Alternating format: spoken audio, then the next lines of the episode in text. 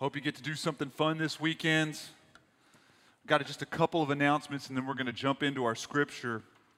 One is, is this is going to be our last week to RSVP for the ladies' pool party, which is going to be at the end of the week on Friday. You can find that on our website. You can RSVP, and if you do RSVP for that, then you will get sent instructions like time and place and, and some of the finer details on that. But that's going to happen this Friday. So if that's something that you want to do or you want to pass it around, be sure to do that this week. Also, um, on the 27th of this month, which is three weeks from now, we are going to open up our four to six year old in kids community. So this is a pretty big move for us. One of the ground rules we laid down for ourselves as a staff and as a leadership team is we were not going to do more than what our church was ready for at the time. We weren't going to exhaust our volunteers Yet we were going to reopen things at a pace that would make sense for legacy, make sense for the community we're trying to serve. We feel like we're probably around the, the, the point where we can do this, our four to six year olds. And so if that is you, doesn't mean that you have to put your kids back there because that's never been a rule that we've had. It just means that it's available for you. It's also available for your neighbors if they want to come in as a guest, but they have kids around that age group. We have a place for those kids now to learn and grow and thrive. That's going to be on the 27th. Um, and so those are the big announcements. Um, but if you have a Bible, turn to Ecclesiastes 4. It's going to be a helpful passage for us. Ecclesiastes 4. We are moving through our series called Life Under the Sun. It's been helpful for a lot of people. I'm getting a lot of good feedback on it. Like I said, Labor Day is tomorrow. I know we all know a lot of people that are out of town right now. I don't know if you know this, America's had about 120 of these Labor Day weekends so far. It's a, it's a celebration of what we produce and what we achieve. That was the intent anyway. I think over time it has just turned into the third three day weekend that we have, right? It's just the time where we slip out of town or we sleep in or we get up to the mountains it's really nothing more than that for a lot of people. It's just a three day weekend that is not Memorial Day weekend. But it is providential, meaning I feel like it's, it's helpful that the Lord might have timed things this way, that we are at our place in the book of Ecclesiastes where the preacher, Solomon in most cases, our narrator, our tour guide through this letter, through this book, is addressing work directly. He's speaking to work today. I'm not smart enough to have timed it this way, by the way. This is just the way it worked out. But it's interesting because he's been frustrated for the last three and a half chapters on this thing that he calls life under the sun.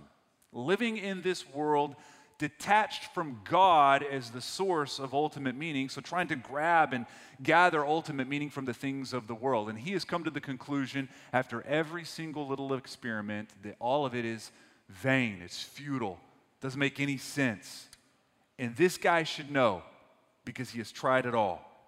And just when it comes to work, we're just, that's what we're focusing on today. Most likely, Solomon, being a king, had a job that is very much not like your job. Your job was different. He was in rare air when it came to what an average workday looked like.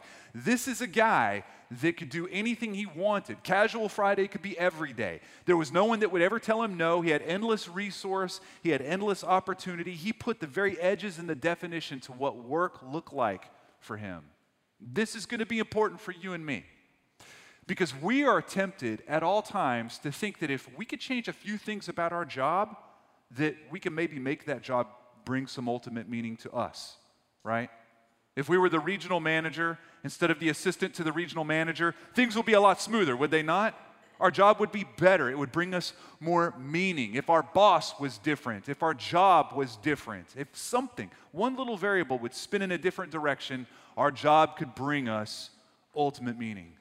But our tour guide did have every opportunity, and he could bring definition to everything, and it didn't do it for him. He said this in a couple chapters ago in Ecclesiastes 2, stay where you're at.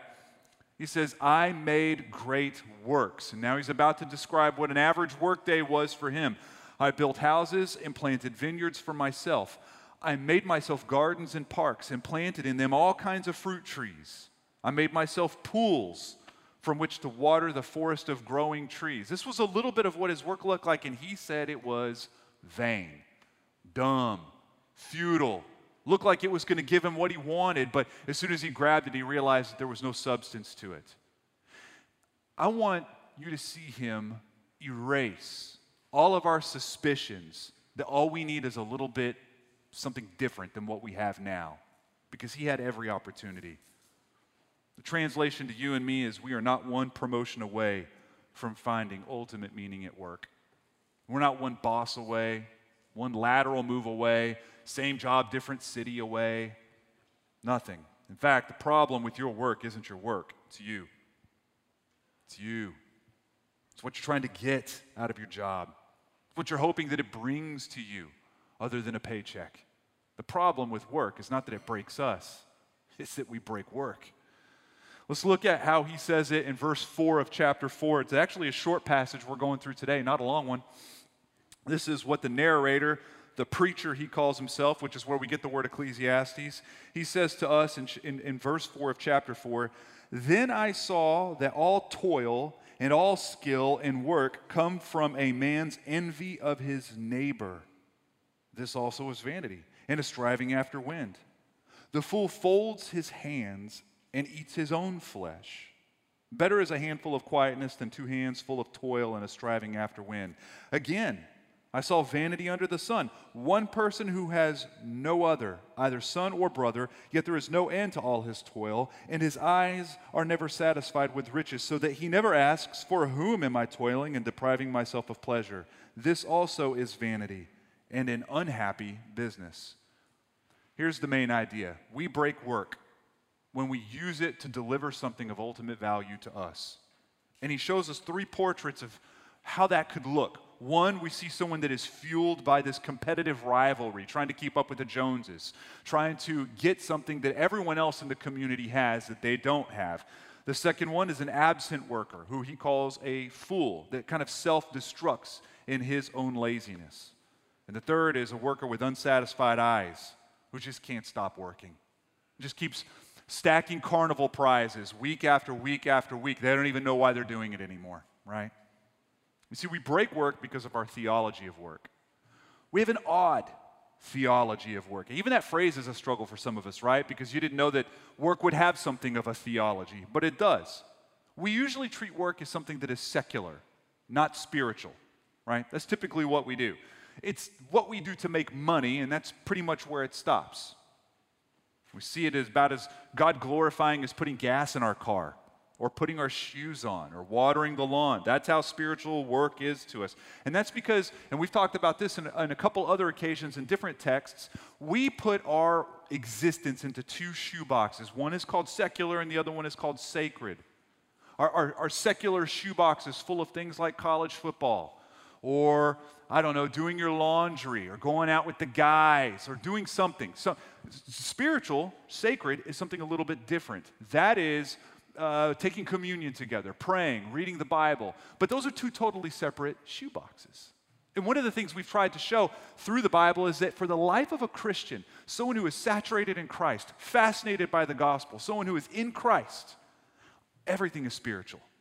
Everything is sacred. You could do everything to the glory of God. You could go to the gym later on today because it'll be too hot outside to do anything, right? You go to the gym later on today and you can do your reps to the glory of God. You could drink a beer, some of you, to the glory of God. Some of you cannot. That's a different sermon, right? You could do all kinds of things to the glory of God. The reason I'm bringing all of this up is because we tend to take our work and put it in this secular shoebox. That's something that you just do. It's how I make money. Friends, listen, work is hard, and we all want less of it. Or we want our work to be less difficult, less of a struggle. And being a Christian won't change that. It won't. A Christ centered theology of work does not erase the toil, it just finds meaning in a different way.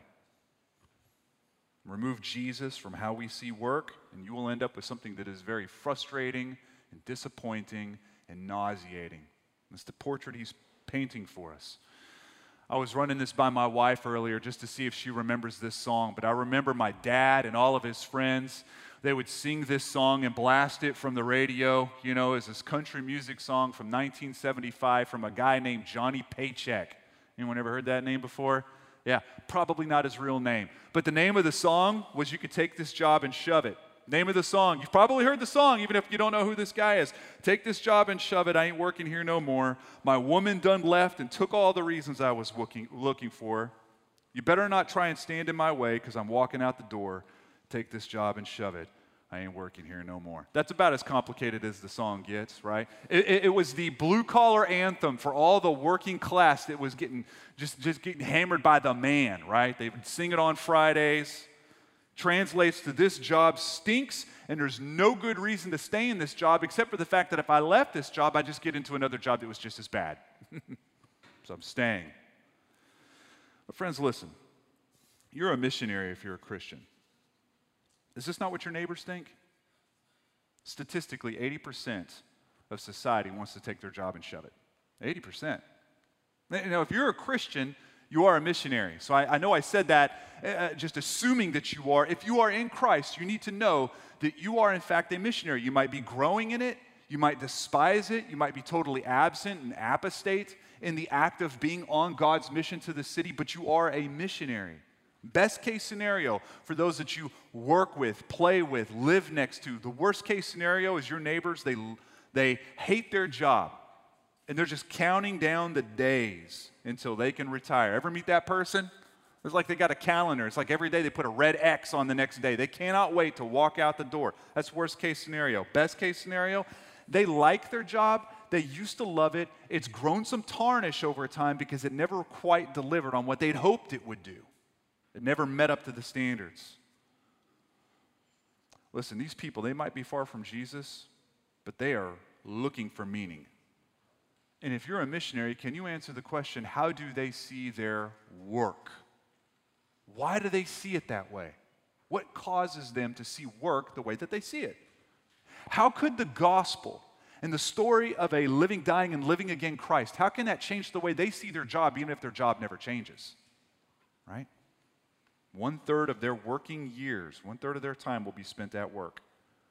This is as relevant as it's going to get for a missionary, right? So, being a good missionary means speaking clearly and vividly on where they spend half of their waking hours.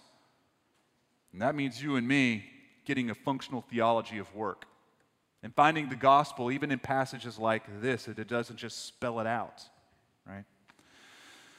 As we've seen, work is not ruining us. This is the first plank of maybe a good functional theology. It's not work at all. The problem is with us. All right, you see, we tend to walk around thinking that our work is cursed because it's so hard. But it's actually not work that is cursed, it's the ground that is cursed. I'll show you where I get that. This is going to be in Genesis 3, okay? Genesis 3. You can stay where you're at if you don't want to turn there. We'll put it up on the screen. And this is at the fall. Verse 17, and to Adam, this is the Lord saying, Because you have listened to the voice of your wife, and have eaten of the tree of which I commanded you, you shall not eat of it. Cursed is the ground because of you. In pain you shall eat of it all the days of your life. Thorns and thistles it shall bring forth for you, and you shall eat of the plants of the field. By the sweat of your face you shall eat bread, till you return to the ground, for out of it you were taken for you are dust, and to dust you shall return. It's the ground that's cursed, it's creation. That means you and me, too, by the way. We as well were cursed in this moment. We're the apex of God's creation, the very tippy top. But work isn't cursed. Work is beautiful. It actually existed before the fall. If you go back one chapter to Genesis 2, it says that the Lord took the man and put him in the Garden of Eden to work it, to work it and keep it. You see, before they were covered in heavy skins and before they were covered in shame, they were able to keep creation, work, collect it, steward it. And it was a joy, and they loved it. I mean, every day ended better than it started. That's not how it is for us, right? We usually wake up with big hopes for the day, and it kind of dwindles by the time we get to break time. And then we're just lucky to get out the door, right? We're all singing Johnny Paycheck under our breath. That's usually how the average day goes. But for them, the, the day would escalate with joy because the earth would yield its strength to them. Nothing fought against them, everything fought with them, moved with them. No frustration at all. Every day was a brand new joy. They were able to work with no pain. no fatigue, no aches, no eye strain, no confusion. They never had to rub their head and just, just, just kind of try to figure out painstakingly how to fix a problem because there were no problems and everything came easily to them. We can't even imagine a day like this. Your favoriteest day at work, where you can wear whatever you want, there's donuts on the counter when you walk in, is not like this day. After the fall, things changed. Adam would feel sweat for the first time roll down his head and think, What is this? What is this? This, this blood from my hand as I grabbed a thorn. Never felt a thorn before. There it is. He'd feel exhaustion. He'd collapse into bed at the end of the day, I guess you could say. He'd wake up and be frustrated, capital F, because he just pulled weeds the day before and there's new weeds to replace them right there in the same place. What changed? When man fell, all of the relationships that he had were broken. Man's relationship with the Creator, broken. Man's relationship with creation, including each other, broken.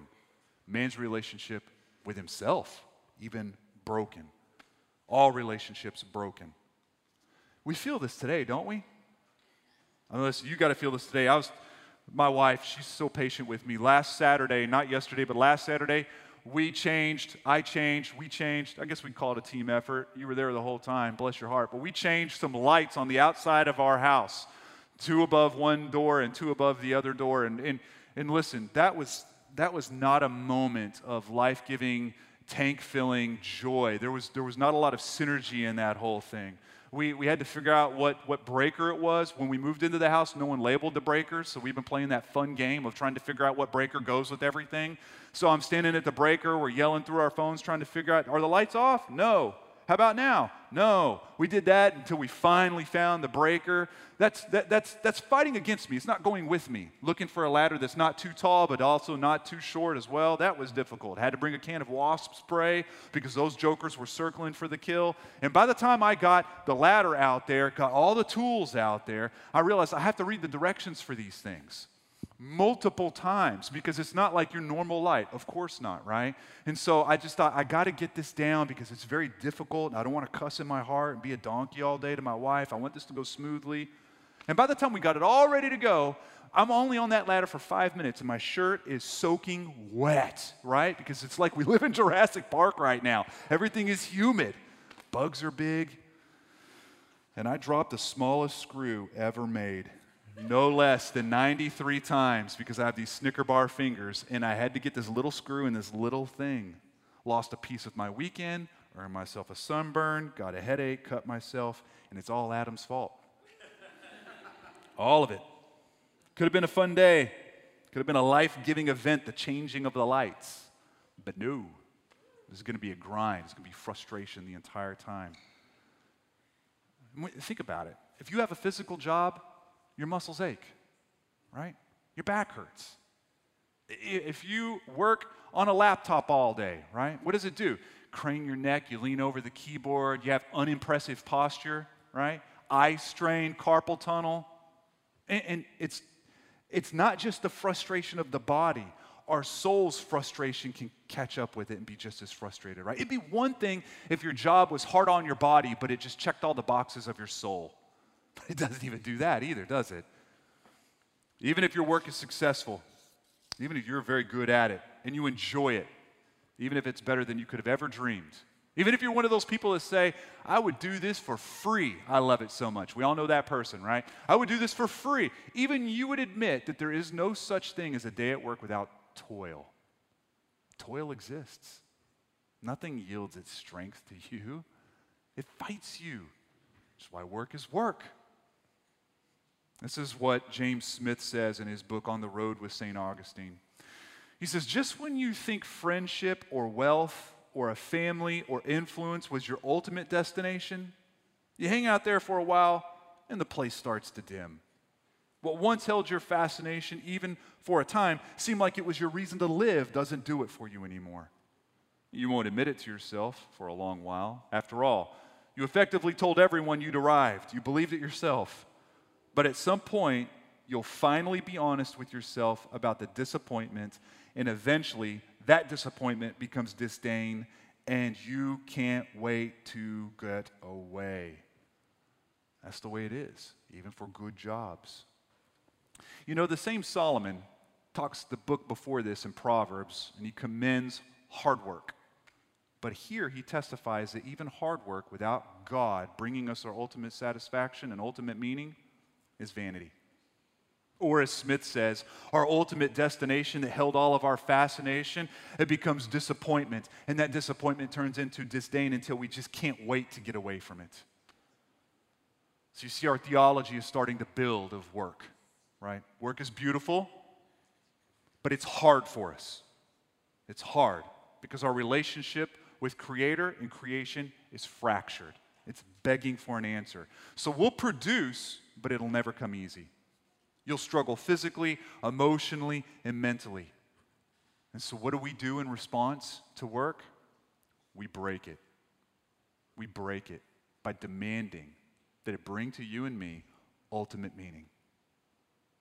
I mean, he, he talks about these three portraits. We're going to fly through them because you're going to fit one of them. You're going to fit in one of them. One is the person that uses hard work to be the best person in the room, competitive rivalry, envy.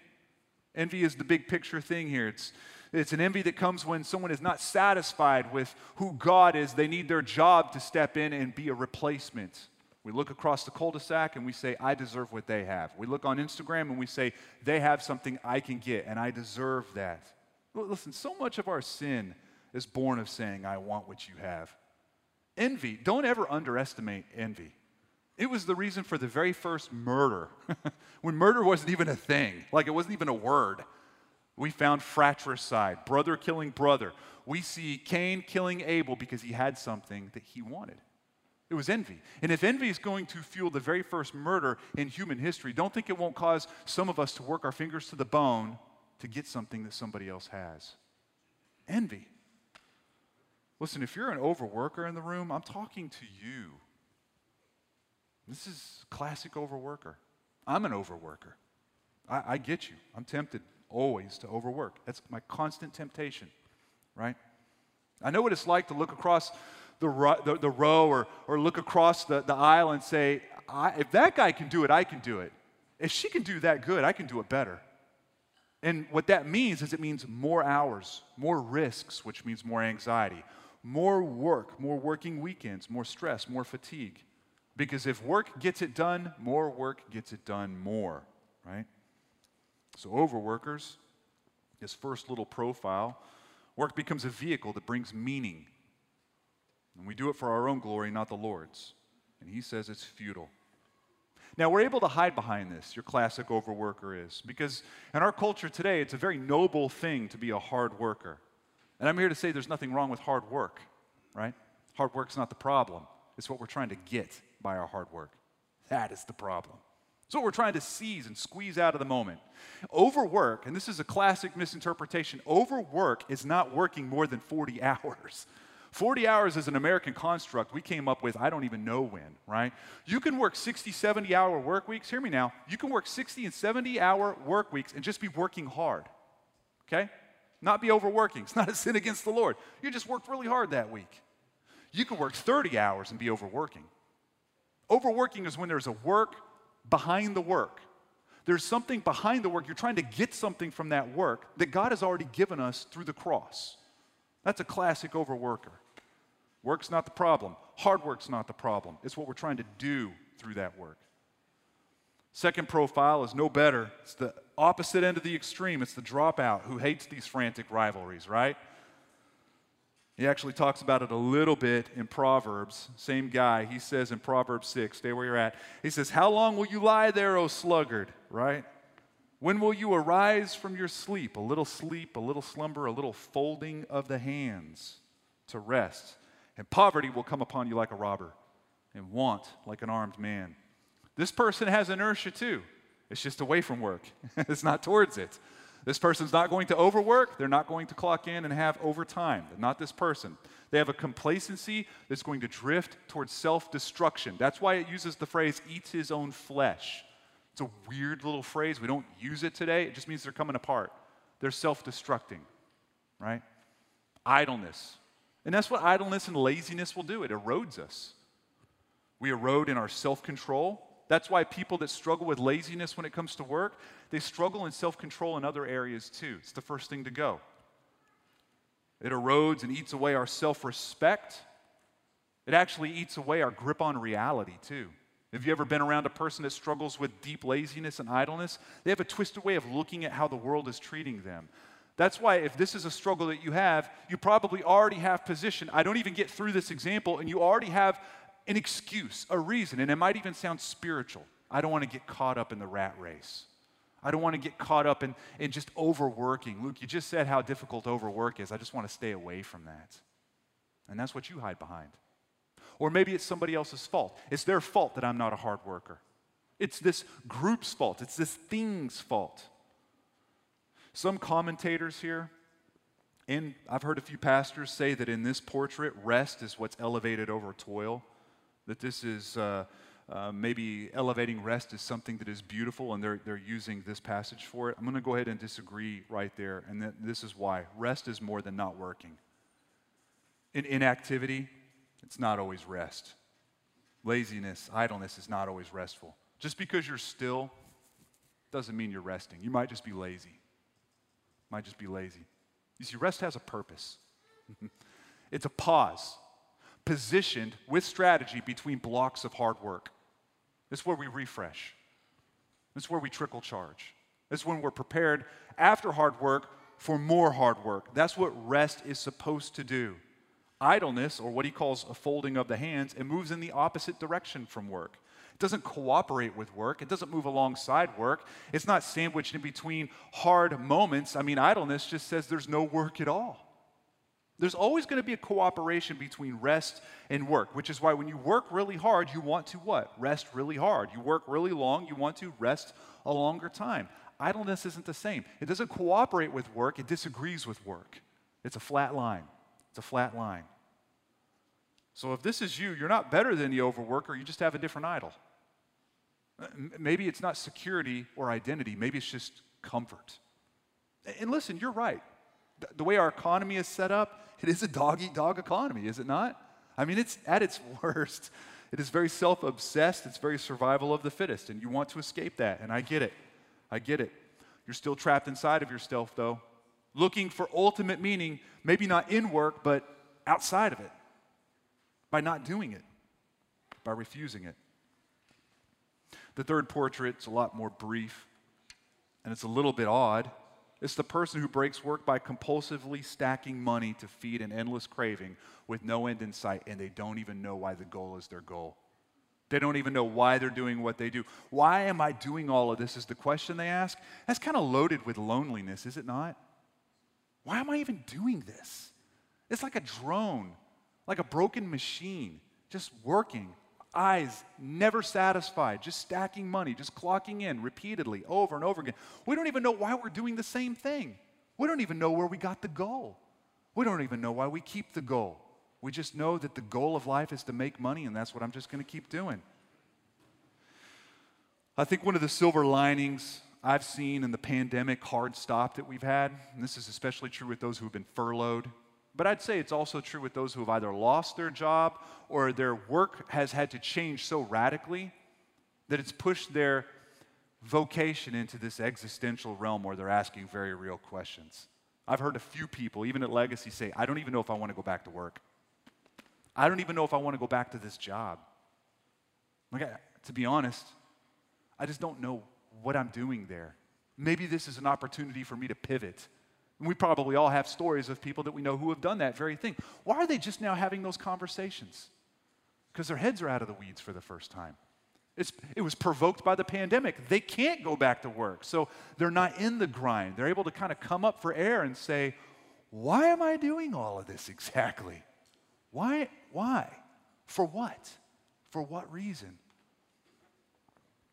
See, we're not really left with any answers in Ecclesiastes, just observations and frustrating ones at that about how we ruin work. We've said that every single week we've looked at Ecclesiastes. It's not a book of answers. no answers for you in there. It's a book of questions. The rest of the Bible will give you answers. The gospel will most certainly give you answers. But here, hard observations. And this is why Labor Day has lost its value for us. we don't celebrate work. We ruin it, we loathe it, we abuse it. But listen, what if work wasn't needed for ultimate meaning? What if there's a fourth portrait of a Christ centered, Jesus shaped employee, worker, entrepreneur? I mean, toil would still remain. You'd still have toil, there'd still be thorns and thistles, but even in the, in the midst of all of that, you'd have ultimate meaning.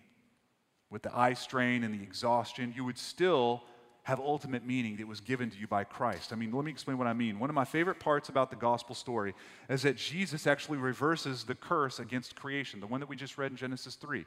When Jesus comes, he reverses the curse, right? What obliterated us in the garden is repaired in Christ.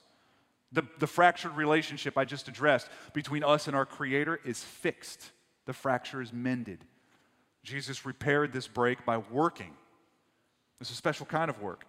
It's the work of being righteous, perfectly righteous, perfectly good, perfect in the law, perfect in how he lived, sufficient in how he died, beautiful in how he rose again. This work provides rest for us. Because Christ worked, you can rest. That's the idea. Our ultimate meaning is centered in how God views you and me. No, no longer does God view you as someone who better get his or her stuff together. No, no longer does God view you as a person who has a list of plus or minuses behind your name, depending on how well behaved or how good you perform. Christ did all of the work so that you don't have to work for that love and approval and acceptance. We can rest. And friends, let me hear your job cannot do what Christ has done. Your job is never going to be able to fill in and do and give you the ultimate meaning that this realization of what God has done for us can give you. Your job's never going to give you the identity that would be ultimate to you. It's never going to give you an ultimate security. It's never going to give you an ultimate comfort. When we believe that God is sufficient and ultimate in meaning, it changes how we interact with toil and rest and work. I mean, just consider the Sabbath for a moment. Some of you, you don't have a deep knowledge of the Sabbath. You just need to know that the Jewish nation, they got it as a gift. It was a gift from God to the Jewish nation. I'll just shotgun it for you real quick. Remember, this is a nation that they worked seven days a week. They didn't have a rest.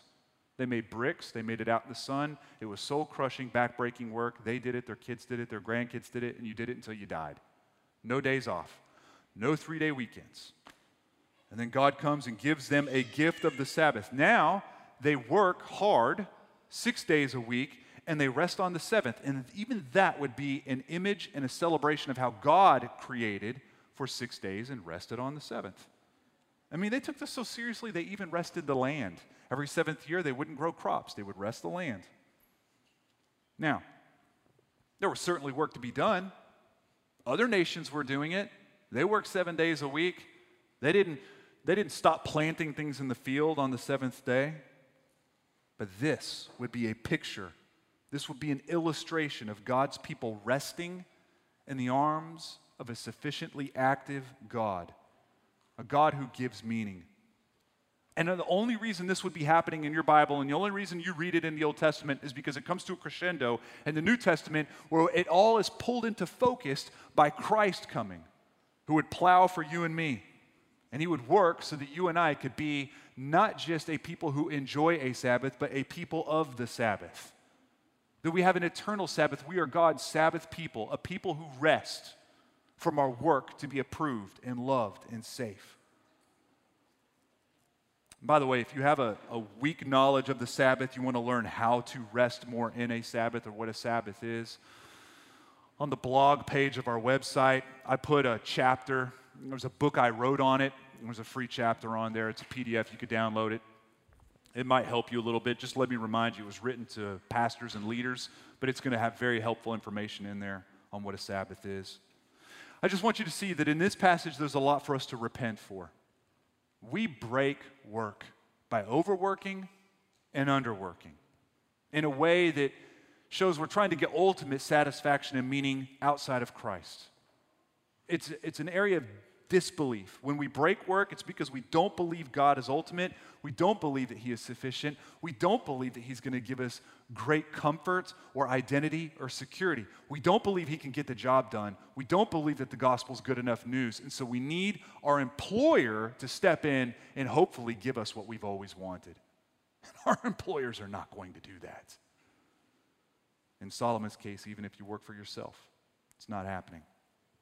So, the big Labor Day question we have is how I work a commentary on how I see God? Is how I work a commentary on how I see God? Do you overwork? Do you underwork? Do you rest or are you just lazy? Why are you trying to make money? Listen, if you don't know the answers to these, ask your spouse or your best friend. They'll help you. They'll tell you the truth, right? And some of you are at a point where you're like, yeah, but my job stinks. I hear you, I hear you, but my job stinks. You just don't get it. Listen, again, like I said last week, I can't get into the weeds in 36 minutes, right? I can't get into the weeds of what a gospel application is to a job that stinks. There is another article underneath the one I just said, a link to another article that will help you understand how do I glorify God in a job that stinks? I encourage you to go and look at it. But there is room for us to repent here by breaking work and breaking rest. And listen, for those of us who are missionaries to this city, to the ones we love, our city is full of envious overworkers. Our city is full of lazy fools, too. Can you walk alongside them and help them see what they're really looking for? Can you help them see what it is that they're doing to their job, what they want their job to deliver? Can you retell a story of a working and resting God who comes as a working and resting Jesus to build a working and resting people for the glory of God? Can you retell that story in a way that makes sense to them? Because listen, there's going to be a day where toil finally ends. It's the end of our beautiful story. The residue of the fall is going to have a hard stop. I can't wait for this. A, day with no headaches, no migraines, no sunburns, no mean bosses, no overtime. There's going to be a day. Until that day, we have Christ. A Christ is our ultimate meaning so that we are free to work hard properly and free to rest properly. We're free to preach the gospel with our mouths through our own work as well. We're free to do that. We're free from breaking work because we don't need it to be Jesus to us anymore. We don't need it. We already have ultimate meaning. We have it because we're a Sabbath people from a working God. So go ahead and stand with me, and I'm going to pray with you. And what we're going to do is, is we're going to take communion together as a church. That'll be how we finish this little section before the team comes up, or the team can come up now um, and just play in the background because this won't take long. But listen, if you were not able to grab communion elements whenever you came in and you want to take communion with us, if you raise your hand, they'll come around with the elements and they will pass them out for you. So if you just actually need one myself too, you could just pitch it to me. I'm pretty, I got good hands.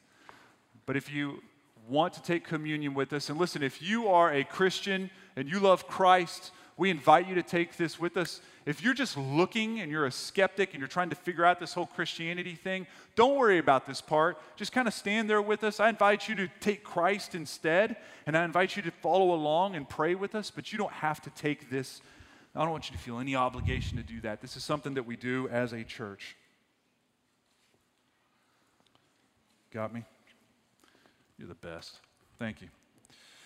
I'm going to read a passage to you as we take this, and this is out of 1 Corinthians. This is Paul, the Apostle Paul, speaking to a church a lot smaller than this one, even. And he says this in verse 23 of chapter 11 For I received from the Lord what I also delivered to you. He's talking about the gospel. Before Paul could deliver the gospel, he had to receive it. That's what he's saying. Before he could make it alive and active and compelling and fascinating for others, before he could plant churches on the foundation of it, he had to receive it himself. For I received what the Lord received from the Lord what I also delivered to you that the Lord Jesus on the night when he was betrayed took bread and when he had given thanks he broke it and said this is my body which is for you do this in remembrance of me. So let's take the let's take the bread together. Just pull back that clear part of the package. It should pop right out. If it didn't work for you, it's not you, I promise. It takes practice. So, Father, we thank you for being good to us. You allowed your body to be broken, and you, in fact, came for the reason to have your body broken that our work would stop, our work and our toil, just to be lovable. Our heart's desire is to be lovable to you and we'll do anything it takes. And yet, as, as much as we try, as hard as we work, we can't make ourselves lovable enough. And so, Father, you come yourself. You meet your own demands. You come and you work in our stead. You work where we cannot. You are perfect where we're never able to be perfect. You followed the law because we never could.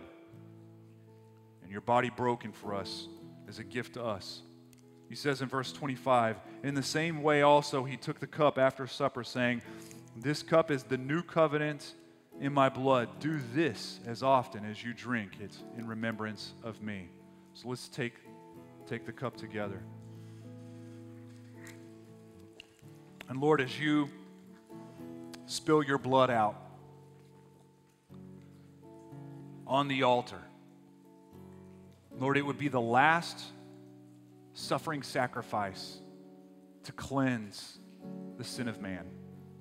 The last priest and the last sacrifice on the shoulders of the last king. And Father, you came for outlaws and villains, you came for criminals and vandals. And you gave yourself and you poured out your own blood that again our work would stop He goes on to say in verse 26 For as often as you eat this bread and drink the cup, you proclaim the Lord's death until he comes. The Lord's death, it's just a simple way of saying the gospel or the death and the life. For as often as you eat this bread and drink the cup, you preach the gospel until he comes. That's what we just did. It sounds odd. We preached the gospel as we did that. Right? Because just as Paul said, we receive this before we're able to give it. Because if I say you just preach the gospel, who did you preach it to? The lights are down, your neighbors aren't even in here. You preached it to yourself. You preached the gospel to yourself. You applied the gospel to yourself. And it's when we receive it and are resolved in it and are fascinated by it and are intoxicated by the gospel that we're able to extend it in a way that makes a very big difference to those who are very far from Christ but looking for meaning. Let me just pray for you and then I'll give the mic over to the guys here. Father, we thank you for this communion. Thank you for what you're doing. Thank you for being good and kind and strong in your work, and consistent in your work, and committed to your work. You didn't break work, you didn't underwork, you didn't overwork you perfectly stepped into labor. You felt the thorns, you felt the thistles, you felt the strain. Creation fought against you, and you did all of this perfectly as a glory to your Father, and you did it for us. That we could come along and take the benefit. We're a people of rest now. Our souls can take a deep breath because you accept us and you approve us. On our worst days, you love us deeply. And on our best days, you don't love us anymore. We are in your arms. We are children in your family, loved, approved, adopted, held tightly forever and ever and ever. And we're so thankful. And we're thankful for the day that is coming. And I can only barely imagine the edges of it where work doesn't stop, but work is beautiful all the time with no toil and strain and thorns and thistles. It won't be by the sweat of our brow that we eat anything. We'll be radiated by the glory that you give off. You'll replace the sun and the moon, and we will work to your glory forever and ever with increasing joy as we celebrate what you have done for us. Until that day, Father, help us see how we look at work. Help us see how we're tempted to lean what is it we're trying to get? Help this be a Labor Day where we celebrate the work you have done for us. And help this be a Labor Day weekend where we see how we break work and how we can apply the gospel to that. We love you, and it's in your name we pray. Amen.